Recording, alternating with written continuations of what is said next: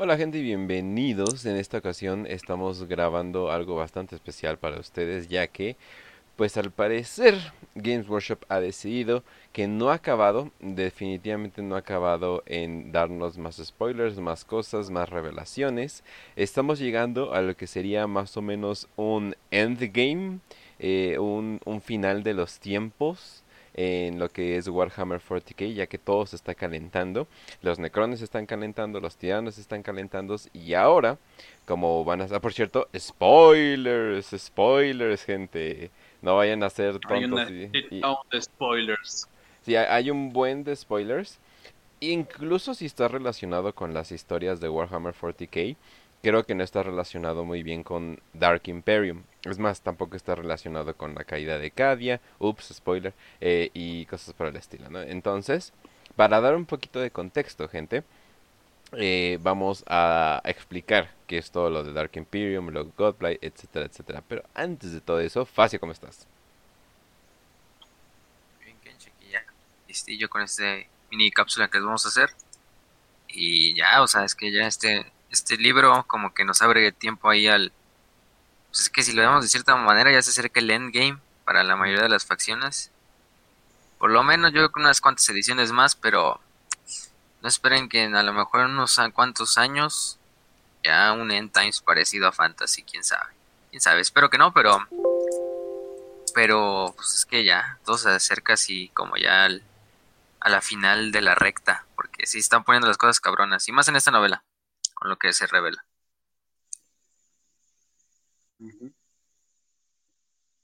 Después se pone bien guapo todo. Sí, no, o sea, por ejemplo. Caotas van a ponerse felices. Si son. Si son leales, igual. Cualquiera van a estar medio felices, pero van a llorar mucho. y sobre todo porque en este libro que se llama Godlight, o como me gusta decirle, oh Dios, esta mierda se está prendiendo, el libro.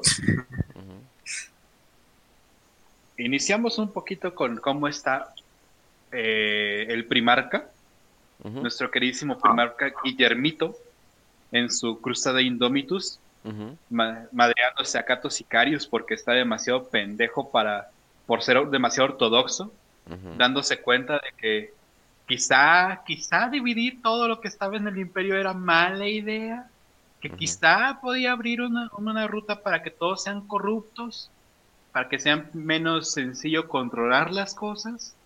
Solamente quizá los hermanos que se oponían al Codex Astartes, a la nueva administración del imperio, solo quizás tuvieran un poquito de razón. Porque hasta en Ultramar hay corrupción. Hasta en Ultramar hay corrupción. No, Guillermito no le ve una salida a todo lo que está pasando. Por un lado tiene los necrones que están despertando cada vez más rápido. Por, un por el otro lado tiene la cuarta esfera de expansión Tau, que, que los Tau ya están demasiado avanzados a, comparación del imperio. Sí, creo que ya está como la quinta. sí. sí. Sí, o sea, ya están avanzando demasiado. Los tiránidos están entrando por cada rincón que tenga la galaxia. No hay manera de defenderse de los tiránidos ya, al menos sin sacrificar muchos planetas vitales. ¿Y qué es lo que continúa, Facio? Porque este, este panorama es bastante desalentador para todo la De hecho, no has acabado. Eh, algo que nuestros escuchas no saben, eh, porque no se los hemos dicho, es de que hay una... ¿Recuerdan el ojo del terror? Pues, ¿qué creen? Ahora el ojo del terror, debido a la caída de Cadia, es mucho peor y se llama de cicatrix, la cicatrix maledictum. Y es básicamente un hoyo del terror que se expande a toda la mitad eh, y divide a la mitad de la galaxia. Es una cosa gigante, pero ¿qué pasa, gente? Eso significa que debido a estas tormentas y todo eso, la mitad del imperio ya no se puede comunicar ni hacer viajes en el Warp fácilmente con la otra mitad del imperio. Entonces, hay lugares, hay planetas que se están muriendo de hambre, hay, planetas que quién sabe qué, va, qué van a pasar, sufriendo incursiones del caos constantemente. Básicamente se los cargó a la chingada. De hecho, o sea, cuando está Guillermo, en, eh, le vamos a decir Guillermo porque Gilman me parece muy, anglo, entonces vamos a decirle Guillermito. Guillermo nombra a Dante como el líder provisional. Eh, el comandante. El Lord Comandante del.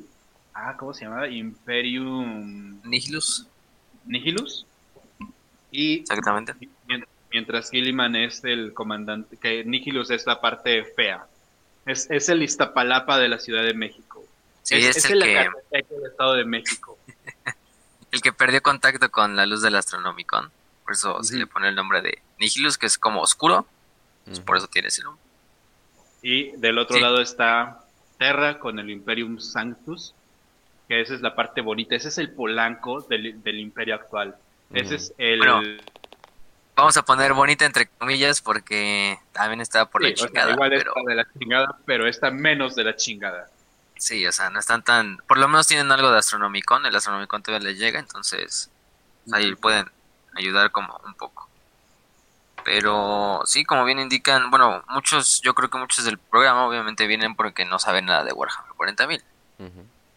eh, pero bueno, yo creo que lo de Cadia, algo que sí deben de saber, bueno, esto ya si para este punto no sabes que Cadia fue destruida y que al ser destruida el ojo del terror se expandió como la cicatrix pues yo digo que investigues un poquito más, aunque sea por tu propia cuenta, pero si es algo que pasó recientemente, bueno, relativamente reciente, porque tiene como casi dos, ya van casi dos ediciones desde que pasó eso. Sí. Está en el juego de Battlefield Gothic 2. Exactamente. Pero desde ahí sabemos, bueno, desde ahí sabemos, ya les hemos contado que pues Gilliman fue revivido, bueno, fue, renació, de cierta manera. Vamos a ponerle revivir, porque en realidad sí renació en esta novela, que esta novela es lo importante. Oh. Em, aparte declaró la cruzada Indomitus, que es esta como nueva cruzada para intentar unificar tanto el Sanctus como el Nihilus. Quedaron dispersos uno del otro. También se comunicó con su padre personalmente. Aquí hay, que, mencionar algo muy importante. Yo creo que es la primera vez que el imperio está voluntario para colaborar por la fuerza, obviamente, por la gravedad de la situación, con una, con una especie alienígena, con una especie de senos. Ah, y también cabe mencionar que si Gilliman se quita su armadura se muere a la verga, entonces está literalmente vivo por la magia del Mechanicus, eh, un poquito de magia y de los Eldar. Eh, perdón, el, de los Eldars, perdón, siempre les digo elfos sin querer. Ah, lo mismo, lo mismo, no hay, problema. entonces, ¿cómo se llama? Morir la armadura del milagro o la armadura, algo así, ¿no? O sea, tiene una armadura que literalmente lo mantiene lo mantiene vivo, pero él murió y ya luego renació, porque se supone, eh, los Eldar le dijeron, no, no, no, o sea, si quieres que renazca se tiene que morir, ¿no? Y todo el mundo así de, wow, wow, wow, no, qué chingada estás haciendo, ¿no? Sí, es como meterlo en coma para sacarlo del coma, así. Ajá, exacto. Otra vez. desconéctale, el pulmón artificial y...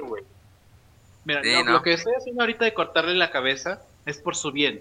Solamente créeme, Calgar, no me, no me tienes que disparar. sí, pero... es, la, armadura del destino, el Armor of Fate. Ah, eh, ah. obviamente pudieron, eh, pudieron lograr hacerlo después de, que muriera. Eh, sigue siendo Gilliman, sigue siendo la pinche vergota andando. Entonces, obviamente, sigue estando acá. A pesar de que ha visto cómo está el imperio, no le gusta para nada cómo está el imperio, pero para como él lo comprende y como se lo hicieron entender, güey, le quitas la fe a este imperio y todo se va a la chingada. O sea, la fe es lo único que mantiene muchas personas, muchos grupos. Entonces les, les quitamos la fe y todo se va a ir a la chingada rápidamente. Entonces mejor lo mantenemos así. Y él así de, pues bueno, no me agrada, ¿no?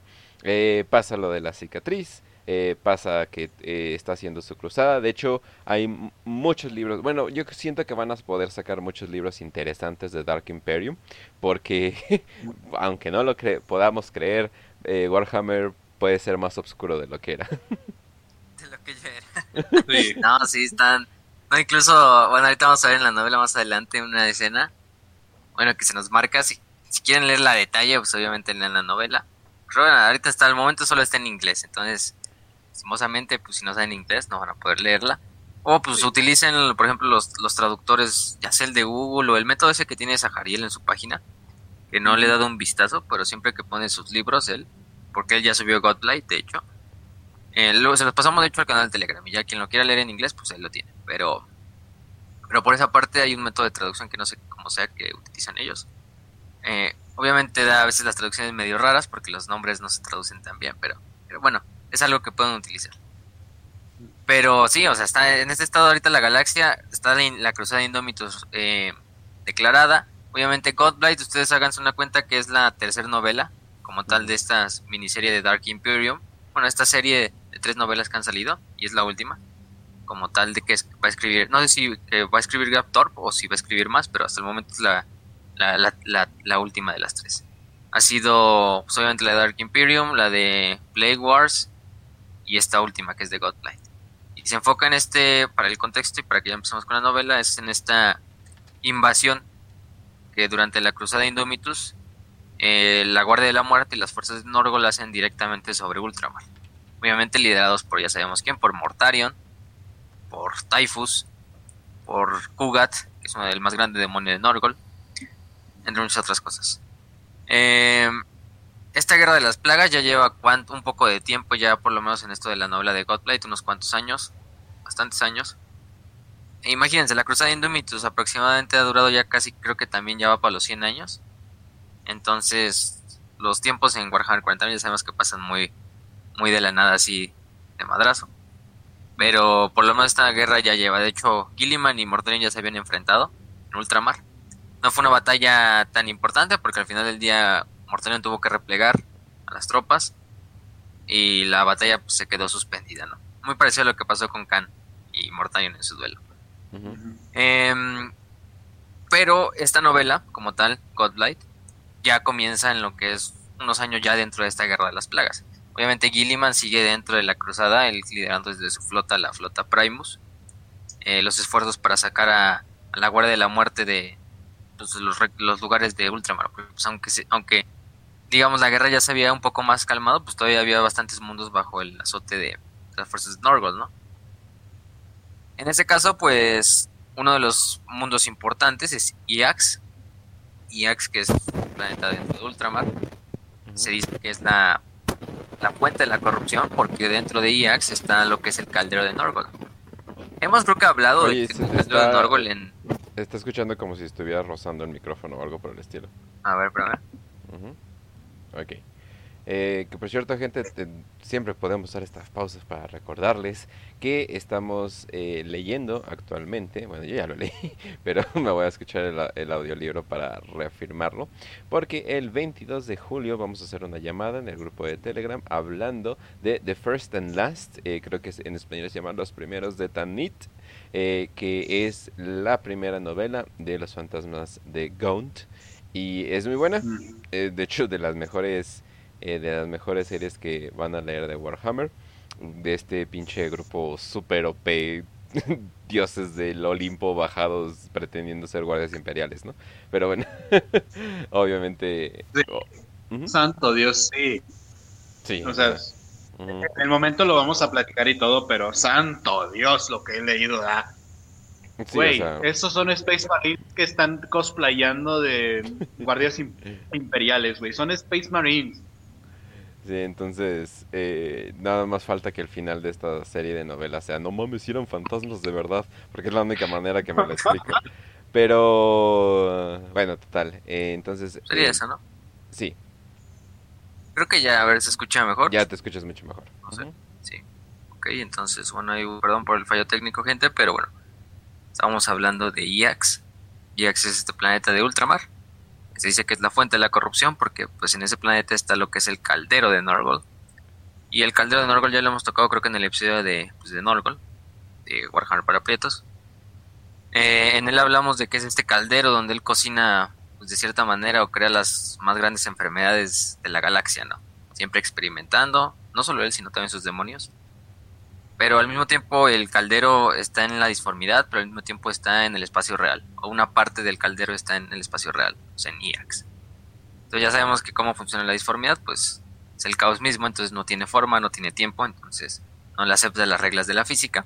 Entonces el caldero está dentro de IAX, ¿no?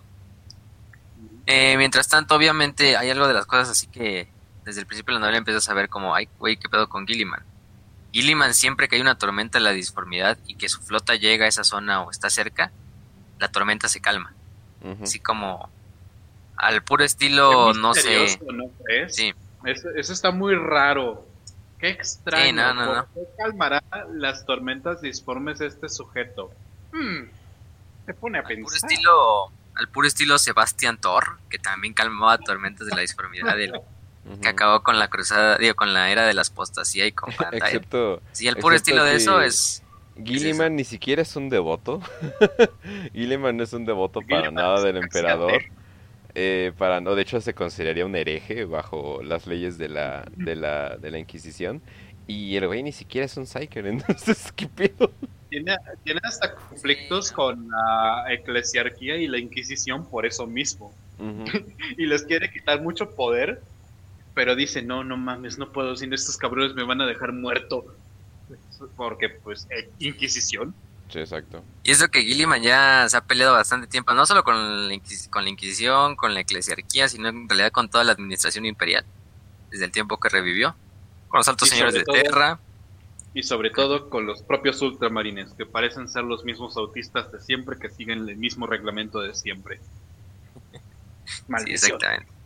Pero bueno, en cuanto a la novela, pues se nos presenta, por ejemplo, este Decimus Felix, que es uno de los Primaris Space Marines un poco ya conocidos de las novelas. Em, Decimus Felix, este Gilliman lo convoca a, su, bueno, a su camarote para darle una noticia, ¿no? Eh, obviamente aquí hay una escena que donde aparece el buen Cato Sicarius. Si quieres, este Raz, ¿tú tenías algo que decir de eso? Solamente voy a decir que Kaito Sicarius es Kato Sicarius, el mismo autista de los duelos. y lo que hace es decirle a Félix, oye, ¿sabes qué estaría muy chingón ahora mismo? Tener un duelo. Te reto a un duelo, Félix. Y el Félix, ay, este cabrón. No mames, ¿por qué siempre me hace... ¿Por qué siempre es así este güey? Bueno, ya te concedo tu pinche duelo, cabrón. Es para tu puto ego. Entonces voy, ah, voy a pelear así, ya, chinga tu madre. Y el Cato Sicario, ¡ah! Voy a ganar, voy a vencer, porque yo soy el campeón de los Ultramarines. Yo soy el campeón del capítulo. Y quién sabe qué más cosas se pone a decir. Entonces, ah, pues ya, ay. No, mejor voy a Sí. quitarle el, a Cato Sicario su ranco. Y nada más Gilliman se pone a ver, yo creo que esa pelea, o al menos no he leído el libro, pero creo que se pone a ver esa pelea y le pone a ver la actitud de Cato Sicarius. Y le dice a Félix, ¿sabes qué, güey? Tú vas a ser tetrarca, Cato Sicarius, tú te quedas ahí donde estás. Quieto. Sí, porque a Cato le había dado el título de jefe de la guardia personal de Gilliman, o sea, de la guardia Victrix. Y cuando llega Félix, que Félix ya tenía, pues, era, era el líder de los escogidos de Vespator, que también es una unidad de elite dentro de los Ultramarines, eh, pues le dice, ah, vamos a hacer un pinche duelo tú y yo y mi unidad contra tu unidad, ¿no? Y dice como un sparring ahí, amistoso así, en ese sentido. Obviamente este Félix dice, pues es que no es, eso no es nada amistoso, en realidad Cato nada más es para como saciar su sentido así de, Ah, De- orgullo. y de orgullo, así de, de mostrarse a sí mismo, ¿no? Y no frustrarse. Y hasta dice este Félix, pues si no voy a tener que, yo tengo más rango que Cato, entonces yo tengo, ahorita le voy a decir, no, pues ya quítate la chingada, tengo más rango, ¿no? Obviamente no hay necesidad de eso, porque pues Gilliman ya le dice, pues pásate. Le, lo pasa al despacho, le dice que desde ahora en adelante Félix va a ser uno de los tetrarcas. Recordemos, los tetrarcas eran estos como regentes de ultramar, de cuatro mundos, por eso son tetrarcas, eh, que estaban en la Gran Cruzada y a finales de la herejía de Horus. Después de la herejía de Horus, y ultramar se reduce un poco en tamaño, entonces los tetrarcas dejan de, de existir como un puesto político y militar. Y es el Pero capítulo, Gilliman- el capítulo se convierte, o sea, Sí, como en el líder de facto de Ultramar. Este, en este caso, pues de hecho, este, mm, ¿cómo se llama? Calgar, Calgar sigue siendo Lord Regente de Ultramar. Mientras que Gilliman, aunque sea pues propiamente de Ultramar, él es Lord Comandante del Imperio. Entonces, por eso no toma ese título. Pero sí le dice, bueno, este Gilliman rehace el título de Tetrarca y se lo da en este caso a, al buen Decimus Félix. Eh, le dice que pues es parte porque Félix siempre ha sido un güey que le gusta antagonizar al primarca. No tiene miedo de decirle las cosas al primarca. abierta, además, o sea, para ser ultramarín, que son los más ortodoxos, más cerrados en las, en las tácticas de combate a tomar, porque todo es el maldito Codex Astartes, le dice, ¿Tú alguna vez has seguido el Codex Astartes? Ah, pues a veces. Muy bien, te hago tetrarca. Necesito a alguien que piense libremente, cabrón. Todos piensan exactamente igual. Entonces... hasta, le dice Gilliman, si hubiera sido cualquier otro güey y en ese momento me hubieras contradecido, te mando a que te silencien, o sea, te mando a que te, que te den un levantón a la verga. Entonces, casi casi Gilliman, pues... Es sí, como, casi es como Esa escena de Ted, donde van a contratar a Ted en su primer trabajo. Tienes tienes este tu solicitud de empleo. No, chinga tu madre, necesito a alguien con huevos, estás contratado. Así fue. Sí, exactamente. Es lo que pasa con, con Félix y por eso de cierta manera tiene esa rivalidad igual con Kato, porque pues yo Kato yo creo que se esperaba que le dan el título de, de Tetrarca o de Lord Regente de Ultramar, pero pues terminó siendo nada más el líder de la guardia, que pues también es un título bueno si lo ves de cierta manera, pero pero es Kato Sicario. Su ego, necesita más cosas. Exacto. Em, mientras tanto, obviamente este Gilliman le dice a Félix, no, pues tú cuando yo acabe con Mortarion aquí, tú vas a ser de los comandantes que van a estar librando el resto del imperio de tiránidos, necrones, orcos, lo que sea, ¿no? Eh, porque pues el imperio está en este punto así totalmente sitiado por todos lados. Em, eh, otra cosa, por ejemplo, es que mientras tanto Abaddon el Ever Chosen del, caos, está atacando lo que es Vigilus. Bueno, ya conocerán ese mundo, que es un mundo colmena del imperio, pero es un mundo donde hay un desmadre ahorita, o sea, es una zona de guerra bastante caliente, entre el caos, entre el imperio, entre orcos, entre Gene Stealers, o sea, la verdad es un verdadero desmadre lo que es este, este Vigilus. Y el se llama la región, el guantelete de Nagmund. Eh, Calgar está de hecho en esa zona en este momento, en los eventos de la novela, peleando con otra parte de los Ultramarines contra Abaddon. De hecho, esa es la misión que dio este Gilliman, que tú detengas a Abaddon personalmente, Calgar. Calgar por eso está dentro de esa zona de guerra, pues siguiendo luchando y rompiendo, rompiendo madre. Ya sabemos cómo es el buen Calgar, ¿no? Con sus puños que miren lo que una camioneta. Te puedes madrear, a, un, eh, te puedes madrear a un titán Eldar. Muy bien, tú puedes contra Abaddon. sí, sí, sí pues hasta eso le ha dado peleaba, Don Al final del día uno es, a lo mejor fue el primer capitán de los hijos de Horus y el otro, este, Lord Regente de Ultramar, pues sí, están más o menos. Pero bueno, ese no es importante, no es, no es el importante de la historia. Otra cosa es que mm, Félix también quería preguntarle, bueno, decirle al inquisidor, digo al inquisidor y a Gilliman, que había un inquisidor radical que había capturado a un demon host, a un demonio, y lo había bueno encerrado dentro de un cuerpo humano para que de esta manera pues, pudieran interrogarlo. Em, de hecho, el primarca como que de cierta manera... Qué grandiosa idea. Voy a utilizar, interrogar voy a, utilizar a un caballero gris para interrogar a un demonio. Un, demonio de Sinch. Voy a interrogar a un, demonio de Sinch. Vamos a ver qué nos... No, sí, o sea, es que Gilliman, Gilliman es, es como voy a torturar a un demonio de Slanesh. ¿Qué vas a lograr, güey? Le va a gustar al pinche demonio. es lo contrario. Va a seguir, síguele, síguele. Pero bueno, este, de cierta manera, acepta el riesgo este Gilliman. Dice, hasta perdona al propio inquisidor radical. Porque dice, todavía sirve al imperio. Pero mm, le dice que, al Félix le dice que ya todo está corrupto por la disformidad, incluso nosotros. Incluso él se marca él como corrupto, porque pues todo tiene algo fragmento de la disformidad. Tenemos almas. Porque todos tienen almas. Entonces, por lo mismo, el, la disformidad ya tiene cierto agarre sobre tu alma. Em, obviamente, Félix le hace jurar a, al primarca que va a matar al demonio una vez que acabe el interrogatorio. Se reúne en una sala. El primarca crea como un concilio llamado el Concilio Sicana, donde junta tanto los bibliotecarios, psychers humanos, astrópatas, que ya sabemos que no van a durar mucho, navegantes, etcétera, eh, y todos liderados por un eh, caballero llamado Jonan Groot. Jonan Groot es un capitán de los caballeros grises. Recordemos que vamos, especies vamos a todos un caballero gris que se preste para interrogar a un demonio. Yo creo que va a resultar bien, ¿no? Le caigo bien, ¿no? Sí, bueno. Al final del día es Gilliman, también el caballero gris pues no se puede negar, pero a ver, vamos a ver lo que es el caballero gris.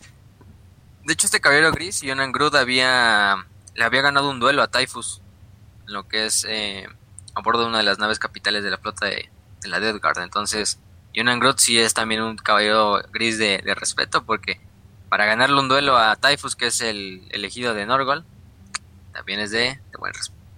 También hay otro Eldar, hay un Eldar llamado Iliane Natas, que es un emisario de Eldrath, de, pues en general de los Eldar, que está en la flota de Gilliman. La mayoría de la gente de la flota no sabe que existe el Eldar, mientras el Eldar se esconde y Gilliman lo esconde muy bien, porque pues obviamente la idea de que el, el, el Lord Comandante esté recibiendo consejos, tenga de consejero a un Eldar, pues no sería muy bien visto, ¿no? Solamente piensa en cómo lo verían todos los capítulos que se mostraron resilientes a recibir primaris. Todo, el, todo la Ponle orejas falsas, ponle orejas falsas y no hay pedo. Van a decir, es el tote, qué pedo, y ya, ya es todo. Ah, decimos que, decimos que tiene ahí una deformidad en la oreja, entonces. es, es un subhumano. Sí. ya con eso, con eso la rescatamos, ¿no? Pero sí, bueno, de hecho Natase está como dándole consejos a Gilliman, es uno de sus consejeros. Eh, Natase de hecho prepara al Demon Host, al, vamos a decir, al, poseído para que lo hagan el interrogatorio. Obviamente le dice a, a, Gilliman, pues güey, lo que tienes aquí es un demonio de Sinch. Interrogarlo es como un poco estúpido, de cierta manera demonio de Sinch, entonces todo lo que salga de su boca puede ser que sea verdad, o puede ser que sea mentira, o puede ser que sean las dos cosas al mismo tiempo. Entonces, pues está cabrón ahí, ¿no? es que lo interrogan, está presente Félix, está presente Iliana Tase, está presente Jonan Groot. Incluso Félix dice, ah, no, yo soy un muy buen guerrero y todo. Si me enfrentara a Jonan Groot, no sobreviviría ni mucho, ni cinco minutos. Incluso el Eldar también se siente como raro temblando cerca de... Sobre todo porque hay que recordar que los caballeros grises son psíquicos que están peleando contra demonios. Entonces, los Eldar son demasiado sensibles a la disformidad. Sabes que estás juntando. Son básicamente alfa psychers, los, los caballeros grises. Nivel alfa, entonces están al nivel y incluso yo diría que hay caballeros grises mucho más poderosos que algunos Eldars psíquicos, fácilmente. Sí, hasta pueden literalmente eh, desaparecer demonios, o sea, nada más con su poder mental. O sea, y eso creo que nada más las hermanas del silencio también pueden hacer, o sea, está, está cabrón, ¿eh? No, perdón, eh, las hermanas de la batalla. Bueno, las hermanas de la también batalla. las hermanas del, del silencio, pero También yo creo que las hermanas del silencio podrían hacer. Sí, pero pero bueno, en ese sentido, pues interrogan con el poder de una mujer. Sí. eh, que cada forma de decirlo, pero sí, así son los caballeros grises.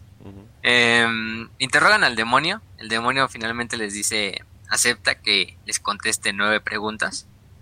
Nueve preguntas que no vamos a dar detalle las nueve preguntas, pero la más importante es que el demonio les revela que Mortarion quiere que hacer que el primarca vaya a Iax para que ahí lo, asesine con una con una plaga que está creando Kugat, que es el más grande demonio de, de una gran inmundicia en este caso.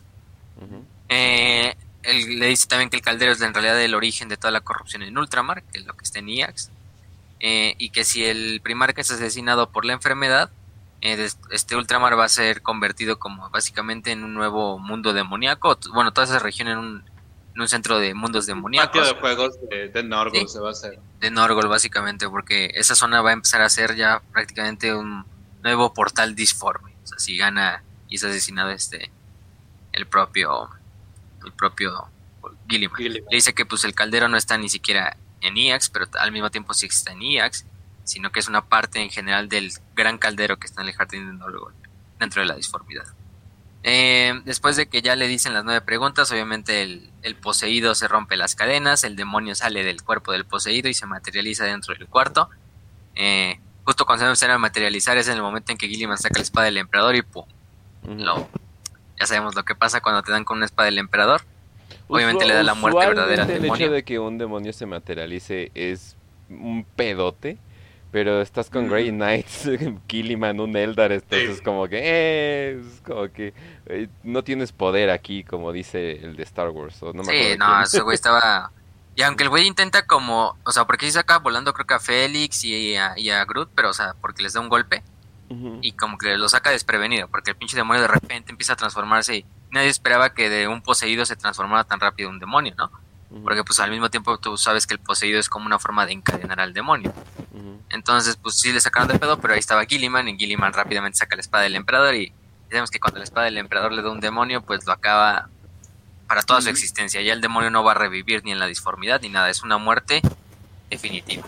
Entonces ese demonio, lastimosamente, para los que se han seguido de Sinch, dejó de existir. Entonces, eh, es algo importante. También este Gilliman ya había matado a, a Septicus, que era el segundo más grande de Norgol. Se escucha de nuevo con el problema de, de, de, eso, de, eso pues. Ajá. Bueno, gente, entonces... A ver, a ver, a ver, habla, habla. No, no, no, no. Sí, a ver. Se escucha un poco lejos. Si quieres desconecta y conecta a ver qué pasa. Pero bueno, entonces... Creo que estamos viendo demasiadas herejías en este programa y por eso me está pasando. literalmente. pero bueno, entonces... Eh, Creo que ya. Ah, sí. Bueno, entonces íbamos a hablar lo que Groot le dice al primarca de que, oye, eh, como que esto te estás metiendo en terreno peligroso, ¿no?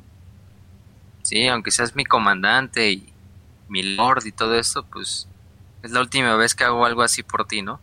y se va diciendo, se, va con, con, sus caballeros grises diciendo, son mamadas, son mamadas. Sí, se va y se va de la flota Primus, o sea, Groot sí se enoja con Gilliman por, por hacer eso. Porque, pues, o sea, interrogar un demonio es cosas que nada más harían los primar, los primarcas, los inquisidores más radicales o cosas por el estilo. Entonces, que lo haga tu Lord Comandante. De pues, hecho, ¿te, acuerdas cuando hablamos del libro de Eisenhower? Que justamente tratan de, de hacer como que esta conversación con un demonio. Y hay un, o sea, casi todos dijeron, ok, vamos a hacerlo, pero hay que mantener todo calladito, en completo silencio, porque si nos cachan, nos matan. Entonces, pues, y esos son los inquisidores, que, tienen muchísimo poder. Todo el poder, literalmente. Sí, bueno, y obviamente Gilliman por otra parte, eh, en IAX, ah, no, es en IAX, es en las estrellas Ghoul, en las estrellas, las Scorch Stars, que es esa región muy alejada de la galaxia, que los dioses del, caos llegaron a conquistar rápidamente. Lo que pasa es que esa zona había sido caída en control de Norgol. Eh, pero justo en ese momento es cuando Sinch declara la guerra a Norgol, porque ya sabemos que es el gran juego al final del día. Los dioses del caos también están luchando por sus propios intereses, aunque a veces luchen unidos. Y en este caso las fuerzas de Sinch empiezan a invadir estas estrellas, esta, región. Eh, esto se cuenta desde el punto de vista de unos niños que habitan ya en estos mundos de Norgol y en general pues ya son sirvientes de Norgol. Obviamente son niños ya, imagínense, o sea, viven en un punto, en un mundo de epidemia, en un mundo demonio, casi casi. Pero bueno, es un mundo de Norgol, ya sabemos que Norgol pues se preocupa mucho por sus seguidores, ¿no? Entonces, de cierta manera, creo que sería el mejor lugar para vivir de los cuatro dioses. Cagadamente. Y... pero apestas con amor. Y al menos, al menos no estás, al menos no sientes el dolor de la enfermedad que tienes. Pero justo en ese momento es cuando Sinch invade y pues, los pobres niños se te cuenta desde el punto de vista de los niños cómo son arrasados por las fuerzas demoníacas de Sinch. Y es algo, una escena muy cagada porque te la están contando desde el punto de vista de alguien que es un seguidor del caos cómo lo ataca otro seguidor del caos, ¿no? O sea, en ese caso unos demonios de Sinch. Cómo Sinch devasta algunos de los mundos. Entonces por eso Norgol está desesperado con traer fuerzas y desviar las fuerzas porque pues ve como que, que la guerra en Ultramar como que está siendo muy lenta y muy ya a este punto muy estúpida seguirla. Entonces tanto le dice a, sus demonios que se regresan a las estrellas, a esa región de las Scorch Stars, para que peleen contra Sinch. Eh, eh, este es, y aquí es, a continuación ocurre una discusión muy graciosa que yo me imagino de cómo es la discusión entre el abuelo, el nieto y el papá, diciendo alguna pendejada de, güey, ya tráete a, a, a tu nieto, quiero ver a mi nieto, quiero verlo, tráetelo a la casa.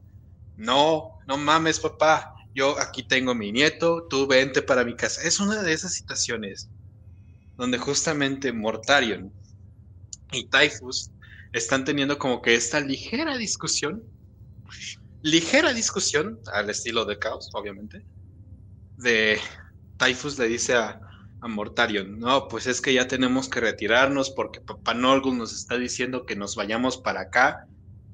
Y, Mortarion, pues teniendo el conflicto personal con Gilliman que no ha resuelto, pues le dicen, no, no mames, ni tú me vas a mandar, ni este güey, ni el Nurgul me va a mandar, yo me mando a mí mismo, chinguen todos a su madre, yo voy a seguir en este conflicto porque aquí está Gilliman, yo me quiero chingar a Gilliman. Entonces se pone un poquito caliente la cosilla en, en el caos. Sí, ya sabemos cómo es Mortarion de que, o sea, si ni a mi papá el emperador lo le hacía caso, imagínate a ti, güey. Entonces, si le dices hasta Typhus, casi casi, pues, la verdad es que nunca debí, este, dejarte sobrevivir en bárbaros, o recuerda que tú al final del día seguirás siendo mi legionario. Entonces tú no eres nadie para mandarme tú, Typhus, aunque seas el elegido de Norgol, todo ese desmadre. Y tampoco es Norgol para mandarme, yo soy mi mismo amo. Y es lo que hemos visto con Mortarion. Ya sabemos que Mortarion tiene esta filosofía de, pues que es respetable y es admirable en su punto de vista, pero el güey, pues en ciertas maneras ya la cagó desde el momento en que cuando su, cuando su legión se fue arrasada por Norgol tuvo que jurar y decir, Norgol, sálvame. Salva mi legión. Entonces ahí sí se hizo un patrón involuntariamente. Parece ser que a todos los primarcas, excepto este Lorgar, como que traen esa actitud de voy a hacer lo que yo quiera. o sea, eventualmente. la mayoría de los primarcas, yo, soy de la idea de que la mayoría de los primarcas del caos, solamente Lorgar son caotas. Solamente Lorgar es caota. Los demás es como que yo quiero hacer mi pedo, no me estés chingando, yo quiero estar este, haciendo esta guerra, este, soy angro. es más como un... instrumento. Ajá. Sí, o, sea, no, son, no son realmente leales al caos o a sus dioses, simplemente son. Ah, quiero hacer mi desmadre. Sí. Uh tenemos otros Perturabo, Mortarion, Fulgrim, la verdad, o sea. Pero bueno, en ese sentido, pues Mortarion es lo que mismo que le dijo, por ejemplo, en el programa pasado cuando hablamos de Khan, de que al final, hermano, tú ya hiciste un pacto con uno de esos dioses, tarde o temprano te va a venir a cobrar. Aunque tú digas que eres que no tienes patrón y nadie te manda, pues eh, lastimosamente ya firmaste un contrato con ese dios. Entonces tarde o temprano te va a llegar tu hora. Y es lo que le va a pasar. Muy, muy seguido con todos los primarcas a los que se encuentra Mortario. Sí. Lo mismo pasa con Guille. Con Guillermito. Pero bueno, obviamente obviamente este Mortarion decide no ir y no aceptar el llamado de Norgol. Typhus le dice que aunque el dios Norgol es alguien que ama a sus seguidores y es, bueno, vamos a ponerle entre comillas, feliz, sí tiene un límite. Y cuando se emputa Norgol, es el peor de los cuatro dioses del caos. Entonces, imagínense. Se lo dice de una manera tan graciosa porque yo me, yo me acuerdo de una vez en la primaria cuando el un gordito del salón se enoja y se madrea todo su salón porque dice hasta el más este, bonachón o algo así le dice hasta el más bonachón tiene tiene su ira tiene puede descargar la peor de las iras o algo así le dice. Y yo inmediatamente cuando leí esa parte del resumen me imaginé a este gordito que se madrea todo su salón y empieza a hacer ¡ah! sí no o sea hacer enojar a papá Norval pues sí o sea a lo mejor sea muy buena onda y todo pero hazlo enojar y y a ver cómo, cómo te libras de eso, ¿no? Creo que hasta el Korn diría, ay, güey, ay, güey, este, sería un buen seguidor de, de mí, ¿no? Ah, este, pero bueno, en ese sentido también está otra conversación entre Kugat, entre el más grande demonio, y Rotigus, que es otro demonio, otro gran demonio de Norgol. Eh, Rotigus está casi como burlando de Kugat, porque Kugat está cocinando lo que él piensa que es la enfermedad definitiva, ¿no? Para matar a un primarca que es la, el Godblight. De hecho, de ahí es donde saca el nombre de la novela. Es la, plaga divina.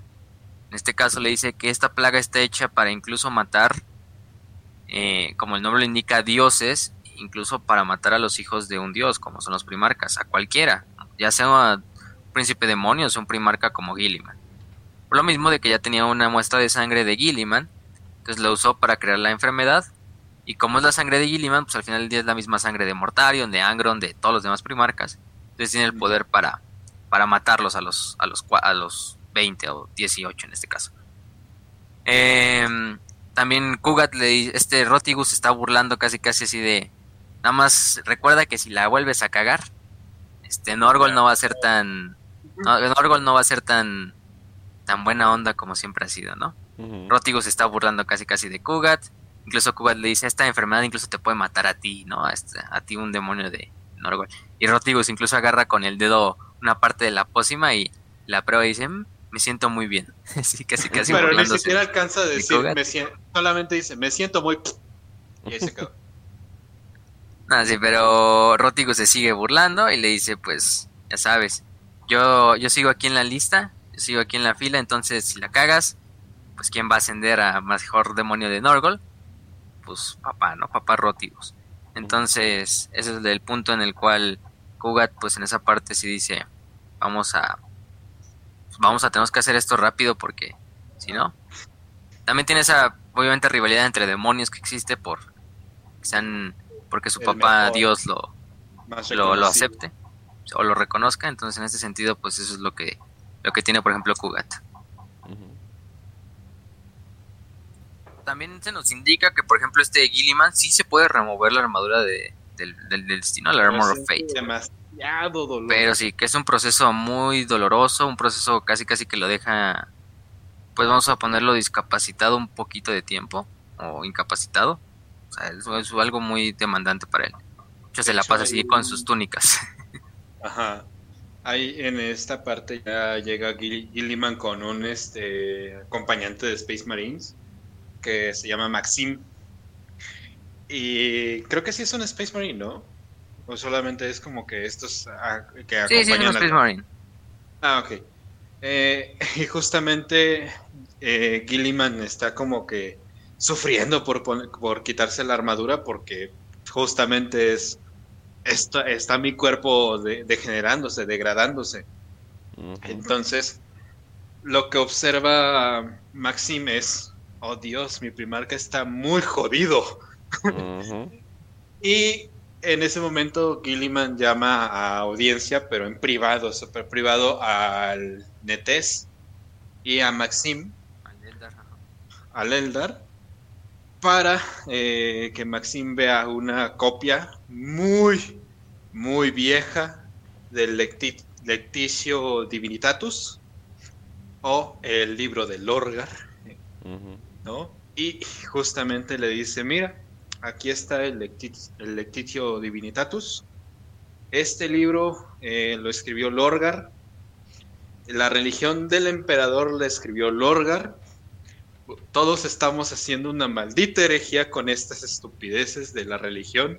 El emperador no quería ser un dios, es lo contrario, eh, él destruyó todas las religiones. Le empieza a contar toda esa madre. Y y lo peor es que Maxim está súper sorprendido de, no, güey, ¿cómo puede pasar? Dios, returbio. Y el Eldar, pues solamente se queda con, ah, pues nosotros ya sabíamos. Nosotros ya sabíamos. aparte, aparte, es como algo bien cagado porque Maxim simplemente es como su escudero, ¿no? El que le quita la armadura. Es casi, casi, pues, güey, yo nada más venía a que traes el café y ya me estás diciendo que la religión del imperio es una mentira. y... o sea, que Maxim no estaba ahí para ayudarle a quitarse la armadura y de repente, ah, ¿qué crees que la religión en la que has creído por toda tu vida es una mentira, pa? y pues Maxim, pues no mames. O sea, bueno, por lo menos ahí dice. Este Natase también le pregunta a Natase si pueden los Eldar abrir portales en la telaraña para usarlos como para que la flota Indomitus pues cruce de manera más rápido hacia el Imperium Nihilus. Le dicen, no, pues que los Eldar están no pueden, porque los Eldar están luchando sus propias batallas en estos momentos, que los Necrones ya habían ya han perforado bastantes túneles de la telaraña, entonces por lo tanto ya están comunicados. demoníaca desde la cicatriz maledictum. Sí. Entonces, el tamaño, el tamaño de la Indomitus es inmenso para que pueda caber completamente. sí, en la, en la telaraña. está muy jodido. No, no va a caber, o sea, no va a caber toda la flota y no tendríamos ni siquiera la fuerza psíquica para mantener que una flota completa de ese tamaño pueda perforar ese, ese túnel, ¿no? Mm. Típico de Eldars, la situación está de la mierda. de Eldar, sí. Pero bueno, en ese sentido también Natase le pregunta de la naturaleza de, de los dioses y qué los define como un dios, ¿no?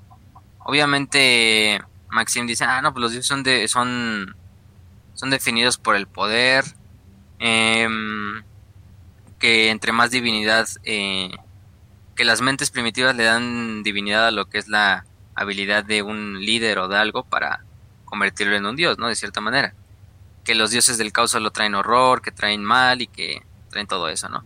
Entonces le, le da un punto pues mucho mejor, obviamente, porque pues Maxim, aunque sea un Space Marine y todo, pues es alguien ahí que lo ve muy superficialmente, ¿no?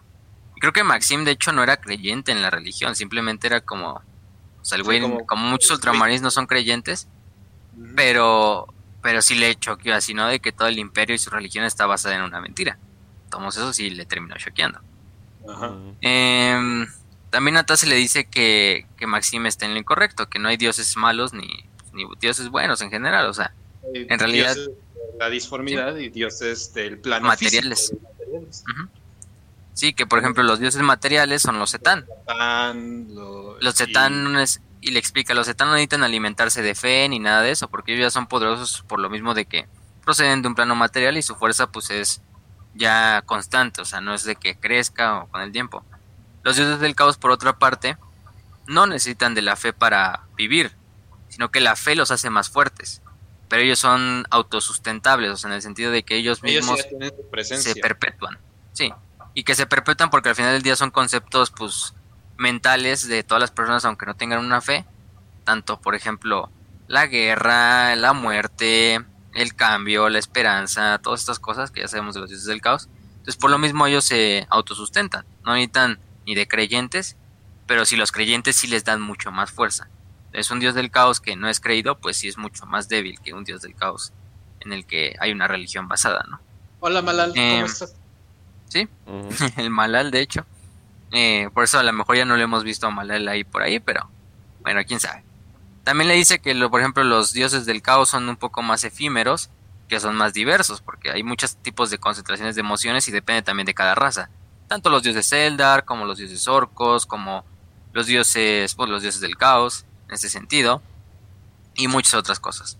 También le dice que hay otro tipo de, de dioses de la disformidad, que es como un tipo de dioses colectivos de almas muertas, como el dios de los Inari, que está Inead, sí, Inead, ¿no? Sí, Inead, eh, que es este nuevo dios Eldar.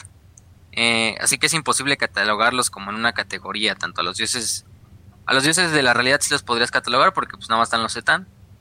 Pero, y los, y por ejemplo la mente enjambre, que la mente enjambre sí se genera por la suma de las partes de los materiales, que en este caso son los tiránidos. Eh, al igual que los Setán. Eh, pero los Setán pues al final del día no necesitan nada de fe. Otra cosa es la fe, lo mismo que dice. La fe eh, es lo más poderoso que tiene el imperio actualmente. O sea, la fe que le tienen a, a Gilliman como hijo del emperador y Lord Comandante quizás sea lo que está haciendo que las tormentas disformes bajen cuando él está presente en algún lugar. No porque Gilliman pueda tener un poder psíquico, porque Gilliman le dice, pero es que yo no tengo poderes psíquicos, no puedo ser siquiera un dios, no puedo tener esta presencia en la disformidad. Ah, no, por supuesto que la tienes, solamente que tú no la encuentras. Pero igual la gente que tú que cree en ti, que empieza a verte como si fueras la representación de su, o el campeón de su propio dios, que es el emperador, es lo que mantiene tan fuerte a Ultraman en estos momentos. Cuando Guillermo se entera de esto es como, oh shit, soy un dios también. no. Porque también le dice, le dice algo muy interesante, le dice que dioses menores sí necesitan de la fe para sostener su existencia y su, su, su forma. En este caso, a lo mejor el emperador nunca fue un dios, obviamente, nunca fue un dios, pero el constante creencia y la constante fe y la voluntad que las personas del imperio, los trillones, billones de personas que imprimen su voluntad y su fe en la idea del emperador, lo ha llevado al nivel de que pues, lo convirtió en un dios literalmente. Como por ejemplo el, el Adeptas Sororitas. Como el Adeptas Sororitas y pues los, los trillones de personas normales que habitan en el, en el imperio como tal, que creen en el emperador como su dios. Entonces eso en realidad fue lo que lo generó este nuevo ser que ya ni siquiera es un dios, pero al mismo tiempo tampoco es, está como en ese limbo de ser un dios o no ser un dios. Entonces es algo raro la idea del emperador. Y por lo mismo, Gilliman ha tenido estos poderes de que el güey llega y calma las tormentas disformes, suceden milagros cerca de Gilliman, ¿Por qué es tanta la creencia que tiene la gente todavía del imperio en Gilliman? Porque pues imagínense, regresó el hijo del emperador, prácticamente un semidios quien ha regresado, ¿no? La venida de Jesús en estos tiempos. Es la, es la venida de Jesús, exactamente, sería una buena analogía. Entonces la gente sigue creyendo en Gilliman como pues un dios o el hijo del hijo de Dios. Entonces en este caso pues la fe de esos billones, de esos trillones se ha depositado en Gilliman y lentamente lo ha estado cambiando. Aunque Gilliman no lo sienta y Gilliman no, no lo entienda, pues es algo que es un proceso pasivo. Obviamente él no, no lo entiende y no lo va a aceptar, pero aunque no quiera, ahí está el hecho de que suceden cosas extrañas cuando Gilliman está cerca, ¿no? O sea, no es algo que tampoco él pueda negar, porque si él ha visto que las tormentas se calman, o sea, suceden milagros y todo eso, entonces Gilliman no tiene otra más que de cierta manera aceptar lo que le está diciendo el Elder. Pero que sí, la, fe al final del día es la, la, la, el arma más grande de la humanidad que tiene en este, en ese sentido. Eh, obviamente otras cosas que es importante, tienen una buena plática. Eh, para ya no hacerlo tan largo, eh, nos regresamos ya hacia Iax. Iax ya es cuando va a ser la batalla, vamos a ponerlo en la batalla final de la novela, obviamente. Gilliman ya estaba dirigiendo totalmente hacia Iax. Por otra parte, Kugat ya estaba en Iax haciendo la, la enfermedad. también Rotigus. Rotigus se materializa de hecho en Ultramar, en la biblioteca tolemaica. Con eso. Pero también Mortarion se dirige hacia Ajax, bueno, esperando a que Gilliman vaya a ir muerta el, el, anzuelo, ¿no? Porque lo más importante es destruir en ese momento el caldero de Norgol, que está en esa zona. Eh, también hay una cruzada, una cruzada convocada por un por un sacerdote llamado Feater, creo que era Matthew, se llama Matthew. Matthew. Eh, sí, ese, ese mismo. Digamos, es un sacerdote que de repente dijo, ah, voy a convocar una cruzada y chingue su madre, así, véngase toda la gente que quiera y como la cruzada de los pobres en la, en la vida real, que así nada, eran puros campesinos y gente que se organizó para ir a, a Tierra Santa. Como el cura Hidalgo llamando a las Sí, sí, armas. sí. Así, güey. Pero O sea, sí, o sea, porque porque van puros feligresos, es gente normal, ni siquiera son guardias, o sea, van guardias imperiales, por ejemplo, van cadianos, incluso se nos dice que sobrevivieron a la caída de Cadia, va gente normal, van de hermanas de batalla, o sea, dan muchas cosas, o sea, la mayoría de la gente sí es gente civil, así que nada más por su fe el emperador dice, pues vamos a, a liberar Iax, ¿no? Fue una situación de, oye, ¿tienes un trinche en tu casa? Sí, ¿por qué? Vente, vamos a pelear contra demonios. Ok. No, no, no. Es bastante admirable, por lo menos este Matthew también de, ah, pues, o sea, hago una pinche cruzada y me voy de frente, o sea, me voy directo hacia el mundo donde está literalmente el- uno de los demonios más grandes de los dioses del caos, es un demonio primarca, o sea, unos huevotes de acero que se cargaba el Matthew también, casi casi al puro estilo. Sebastián Torres estaría, estaría orgulloso. Bastante. orgulloso. Sí, este, estaría orgulloso de, de Matthew. También en el cambio se les unen algunos Marines, por ejemplo, algunas fuerzas de los Nova Marines de este capítulo. Que hay una escena bastante cruenta donde los Nova Marines se encuentran a bastantes este, civiles refugiados en una catedral del Imperio, pero hay demonios cerca. Entonces, para hacer que los demonios no encuentren la posición de los Nova Marines, los Nova Marines pues, tienen que asesinar básicamente a toda mujer, hombre y niño que esté dentro de la catedral para no no atraer la atención de los demonios. Entonces, de esas maneras también es el, ese contraste, ¿no? Que incluso en el imperio de Gilliman, pues se siguen cometiendo cosas que ni Gilliman sabe, ¿no? En cosas bastante crueles y atroces, pero pues, pues de cierta manera fue un sacrificio que tuvieron que hacer los Marines. Entonces, pues sí es de esas escenas que dices, ay, güey, está, está, está fuerte, ¿no? Porque muchos Marines así, de repente la gente viene esperanzada, ay, llegaron los Marines, llegaron los Nova Marines. De repente los Nova Marines suben las armas apuntando hacia la gente y ya sabemos lo que pasó, ¿no? Y eso que los Nova Marines son bastante leales. Em, otra cosa ya, durante la batalla de Iax se hace la batalla, es una batalla bastante interesante. Eh, mientras tanto en Ultramar, Rotigus, que es el otro demonio del caos, está invadiendo la, biblioteca tolemaica y hay un... En, mientras abre esta biblioteca, un güey llamado Fabian Gelfrein, que es un miembro fundador de la Logos Históricas Verita, que es una organización que fundó Gilliman una vez que revivió, que es como una organización que se encarga de buscar toda la información real y, y escribir la información real de lo que es la historia del imperio, ¿no? O sea, en realidad es como algo que Gilliman aprobó, para también contrarrestar todas esas mentiras en las cuales el imperio estaba pues fundado. Em, este Fabian es uno de los líderes, uno de los miembros fundadores de esta orden. Entonces aprovecha para introducirse a la, catedral tolemaica, tras el demonio está intentando entrar. Eh, cuando el demonio se da cuenta, pues obviamente lo intenta atacar y es ese momento en donde llega el bibliotecario, ¿cómo se llama? Eh, Tigurius, que es el bibliotecario jefe de los Ultramarines, y ayudan y los dos combaten contra, bueno, más que nada Tigurius, porque pues este pobre Fabian era un humano normal que podía ser contra un demonio del caos y contra un gran demonio más bien. Entonces Tigurius es el que al final del día termina acabando con con con cómo se llama, con el demonio, con Rotigus. Rotigus. Pero este justo cuando están luchando, este Fabian encuentra un libro.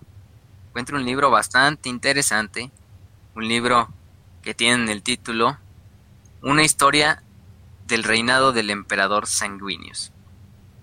Oh, Ese es donde acaba la historia de, por lo menos de Fabian, durante esta parte de la novela. Que es lo importante, ya todos conocemos, bueno, no hemos hablado de él en la herejía, yo creo que como en tres episodios, dos episodios ya hablamos del Imperium Secundus. Pero es este segundo imperio que funda Gilliman, el León y Sanguinius. Sí, lo hemos tocado a veces.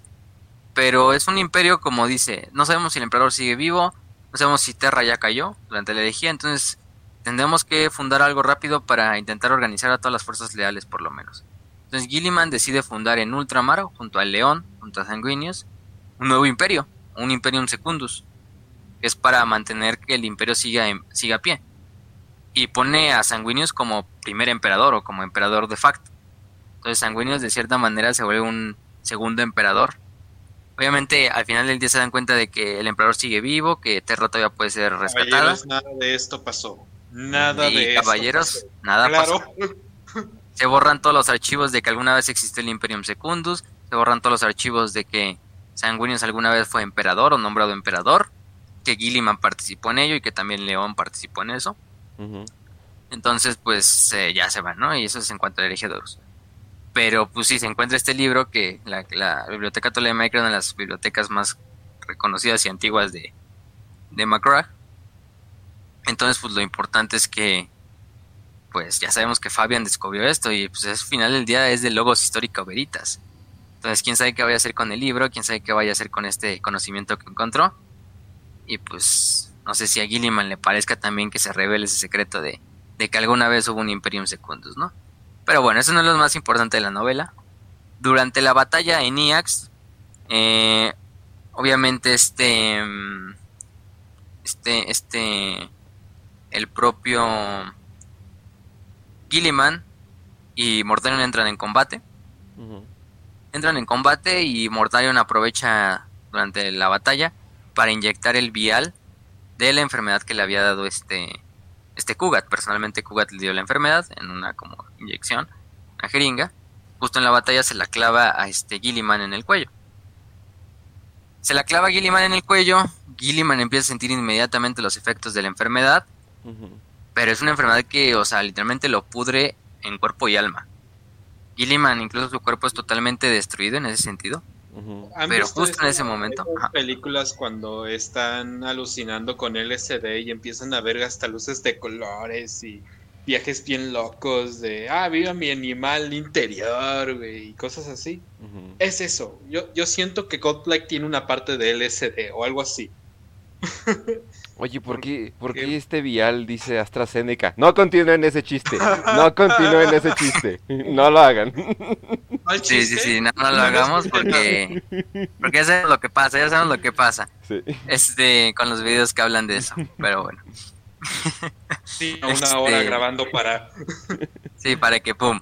De hecho, Kugat le da personalmente el vial a este, a, a Mortarion, porque Mortarion decía, yo en este momento puedo aventar el, el, Godblight y lo he hecho aquí, pero esto es un duelo personal que tengo con mi hermano, yo tengo que ser el causante de, su fin. Uh le dice, pues no hay otra forma más que o me maten o el caldero sea destruido para que perdamos esta batalla.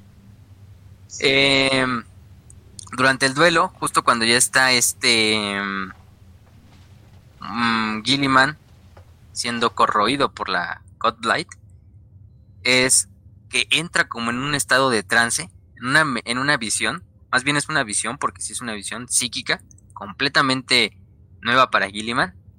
También Mortario la ve al mismo tiempo, eso es interesante, o sea, las dos la ven, incluso aunque Mortario no tuviera nada de, de la enfermedad dentro de él.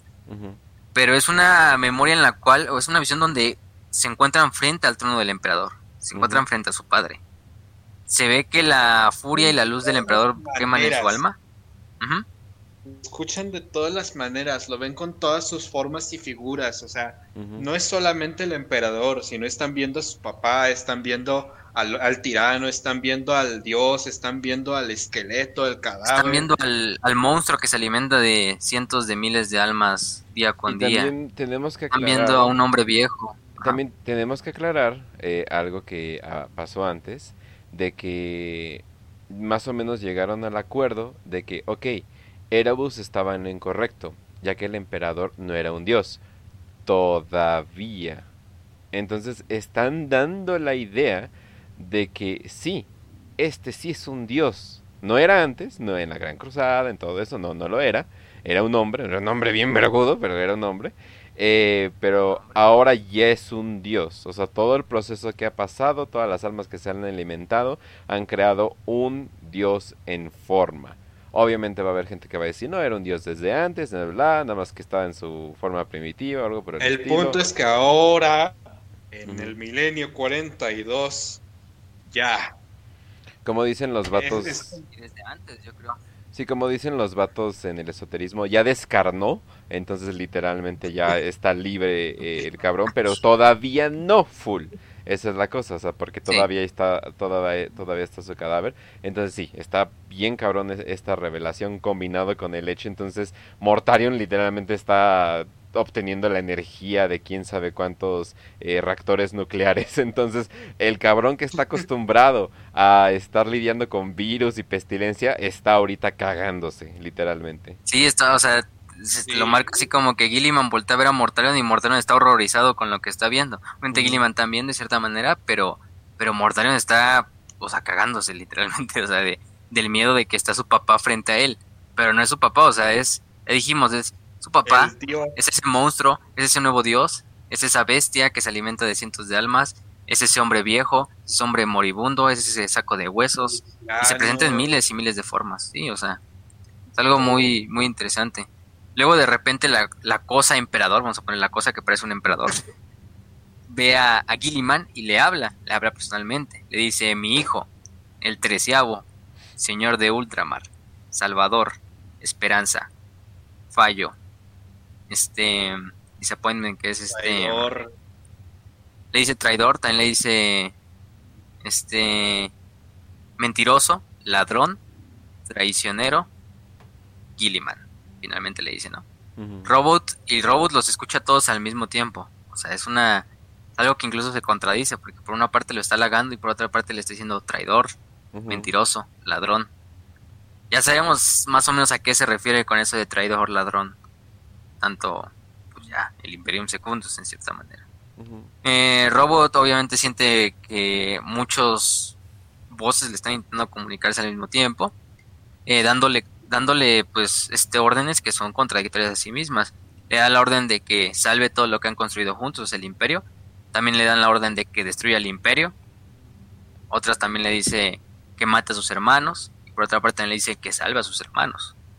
Eh, contradictorio, pero al mismo tiempo imposible de desobedecer, es lo que marca Gilliman en esa parte. Eh, Robot literalmente empieza a llorar y dice, padre. Eh, sí, padre le dice básicamente, pues, ¿por qué haces esto, no? Y, y, el emperador le, le, responde, un hijo, no eres un hijo, eres una cosa, eres un hombre, no eres un hombre, eres un número, eres una herramienta, eres un producto. Producto. Sí, o sea, no, se pone la cosa bastante turbia. O sea, Gilliman hasta, o sea, cuando yo creo que hasta llorando inclusive porque te están diciendo que eres una cosa, un producto. te, te, crea, y sí, lo crearon en un laboratorio, ¿no? Al final. Padre, aposteosis, victoria, eh, derrota, e, elección, destino, destino futuro, y pasado. O sea, son palabras que aunque crípticas, obviamente tienen un significado si conocemos la historia de Gilliman y los fines del emperador, por lo menos no sabemos si, por lo mismo de que son cosas contradictorias que está diciendo el emperador, pues ahí sí queda como a tu propio juicio de qué es la parte que es real y cuál es la parte que a lo mejor no. O a lo mejor las dos partes son reales, quizá el emperador ya se convirtió básicamente en un nuevo Sinch, porque al parecer un Sinch en, cuando está hablando con, con Gilliman. Tanto Incluso Gilliman ya le afectó, ¿verdad? Ya le afectó, ya le afectó. Este, incluso Gilliman ve todos los futuros, los pasados, incluso ve los grandes planes del, de la galaxia, del, del universo entero, incluso ve razas más viejas que la propia humanidad. O sea, yo creo que hasta visiones de la guerra en el cielo, de los ancestrales, o sea, es un chingo de información llegándole a la, mente de Gilliman en ese momento. Y todo en una fracción de segundos, o sea, son unos momentos así ínfimos, o sea. Y lo está todo resintiendo. ¿Alguna vez has visto esa parte de Matrix donde le enseñan Kung Fu a Neo? No, sí, en tres segundos, sí. En tres segundos y dice, ya sé Kung Fu. Eso, pero con una sobredosis de información. Finalmente, para acabar esta visión que tiene Gilliman, el emperador se junta todo en una sola visión, en una sola voz y en una sola imagen eh, y con una voz, con una sola voz le dice, mi último hijo, mi orgullo, mi triunfo. Em, obviamente la Gilliman también llora en cierta parte porque sabe que no todas las palabras pues, son una mentira de lo que está diciendo. Entonces sí le llega pues ese como sentimiento de pues, soy su orgullo, ¿no? De, de, mi, de mi padre, ¿no? Pero también le dice el emperador, mi última herramienta, mi última esperanza. Con una última palabra, el emperador dice Gilliman, la simple palabra de Gilliman, ¿no? El primarca es aventado hacia atrás, o sea, completamente en un backlash psíquico, en el cual básicamente lo deja como medio inconsciente, con la mente un poco destruida. Eh, todas, las, todas las formas del emperador se vuelven a solapar y todas se le quedan viendo al, a Gilliman como en una visión de, juicio, ¿no? De como si estuviera siendo juzgado. Y finalmente con esto, eh, Gilliman se levanta, se levanta como alguien nuevo, le dice al propio Mortarion que le ofrece de abandona a Norgol, abandona esa horrible cosa que llamas padre y, y regresa conmigo, ¿no? Regresa con tu padre, con tu verdadero padre, el emperador. Obviamente, eh, bueno, más bien creo que es Mortarion el que le ofrece más bien a Gilliman, es al revés, perdón. Este Mortarion le dice, pues acabas de ver lo horrible que es nuestro padre, ¿no? En lo que se convirtió nuestro padre. Acabas de ver lo, lo, que es capaz de hacer. ¿En realidad quieres seguir sirviendo a esa cosa? Aquí hay un espacio con Norgol, ¿no? Y ahí es cuando dices, pinche Mortarion hipócrita, porque hace rato estaba, ay no, ay no, yo no tengo amo, yo, yo soy mi propio amo, y ahorita, ay no, sí, vente con nuestro papá Norgol. son como 50 diálogos que ha tenido eh, Guillermo con Mortarion de no, yo no sigo en Norgol, yo, yo estoy peleando por la humanidad, yo quiero la humanidad libre, sin la tiranía de los dioses ni nada. Y justamente para que venga en el momento cúspide, yo creo, este es el momento cúspide de los diálogos que ha tenido con Mortarion. Y le dice, oye, ¿no te quieres acercar a Norgol? Tenemos espacio. Fuck you, Morty. Sí. Ah, es que Morty ahí se, se mamó, se mamó el buen Mortarion, pero bueno, eso lo dejamos en este momento. Ahorita regresamos con esa parte. Por otra parte, mismo ahí en EX están luchando pues la, la cruzada esta de, de, Matthew, también los Nova Marines. Finalmente un Nova Marine intenta luchar contra Kugat. Kugat finalmente asesina al Nova Marine, pero el Marine muere feliz sabiendo que su, su, su tarea fue, fue realizada. Porque en realidad el Nova Marine solo fue a distraer a, a, Kugat y sacarlo cerca de donde estaba el caldero. Mientras tanto, en el caldero solo se quedaron defendiendo pues, unos cuantos Plague Bearers, que son los portadores de la plaga. Y es en ese momento en cual Matthew, toda su legión de, de campesinos y los Novo Marines y todas las fuerzas que van con él hacen una para, el, valor de los humanos en este momento. hacen un cargo, hacen una carga final así super heroica contra el caldero. Incluso es tanta la fe que tiene la gente y tanto el fanatismo que se hace como un pinche escudo de fe alrededor de la mayoría del ejército. Y los demonios simplemente están impotentes porque no pueden atacar y no pueden hacerles nada. Sí, o sea, de tanta fe que tiene Matthew y sus seguidores, o sea, en el emperador y en la tarea que están haciendo, empiezan a cargar hacia lo que es el, caldero. Kugat se intenta dar cuenta y se intenta regresar hacia donde está el caldero, pero es justo en ese momento donde llega un, un tanque de, de, un regimiento de Cadia, liderado por un comandante cadiano, carga contra Kugat, el tanque literalmente atropella a Kugat y lo, lo pone contra una pared. Eh, sí, o sea, el comandante se sale del... Ajá. Me estoy imaginando esa escena de cuando el señor Barriga le pasa por encima a Don Ramón y lo deja hecho como una plasta. Así me lo imagino, de que pasa el tanque y deja a Kugat ahí todo aplastado y planito. Sí, no, no, no. Pues, eh, la estampa contra la pared y obviamente el, comandante es como el de esta frase del Don of War de cerca me lo quiero pegarle con mi espada. Eh, pero obviamente el cadiano sale de su cabina la miasma del Kugat es tan grande que pues el cadiano ya empieza a morir lentamente de, pues, estar cerca del demonio, pero alcanza a enclavarle una espada de energía dentro de la cabeza, dentro del ojo, a este Kugat. Eh, finalmente el comandante cadiano muere, eh, sucumbiendo a sus heridas, pero Kugat, pues, sabiendo que es un golpe mortal, pues su esencia se regresa al reino del caos. ¿no? Obviamente no muerto definitivamente, pero sí regresa al jardín de Nolgor, ahora sí a esperar a su castigo, ¿no? Porque ya le había dicho Rotigus que si la cagabas, la cagabas te iba a ir mal, ¿eh? Y más cuando Norgol ya estaba emputadillo por lo de. por lo del propio. De que eh, seguir en seguir, en Ultramar y, no hacer la orden de defender los mundos de Norgol contra Sinch, que ya está empezando la, la guerra de los dioses. Sí, porque además Sinch se había leído con Korn, o sea, era Sinch y Korn atacando los mundos de Norgol, o sea, esos son también esas alianzas que ah, cabrón. Sí. Sinch y Norgol. No van ahí dioses más poderosos, entonces se pierde todo. Gatos y perros, total pandemonio, así, así, o sea, no manches. Eh, o sea, o sea, sí parece End Times, o sea, es como, ¿cómo chingados? Sí, sí, sí. Esto? Ajá. Sí, aquí se pone bastante correcto y y eso que en Endtime se unen todos los dioses del caos, pero ya veremos cómo, cómo la van bajando. Después de esta novela. Este, bueno, finalmente Matthew llega a lo que es el este al caldero, se pone a rezar y en una como llamarada de luz, eh, los demonios son literalmente convertidos en ceniza, o sea, sus esencias son destruidas. Eh, los ingenios demoníacos también son, son totalmente destruidos, o sea, se vienen incluso los demonios como abandonado la máquina, intentando escapar de la llama es en el momento en que la llama los alcanza y los quema completamente destruyendo su esencia, dándoles una muerte verdadera. Em, finalmente, este ve una figura dorada manifestada frente al caldero, obviamente con los ojos llenos de, lágrimas, tanto de determinación como de tristeza. Y finalmente el, el gigante destruye el caldero con su espada. Eh, cuando se dan cuenta de quién es ese gigante, pues es el mismísimo Robot Gilliman.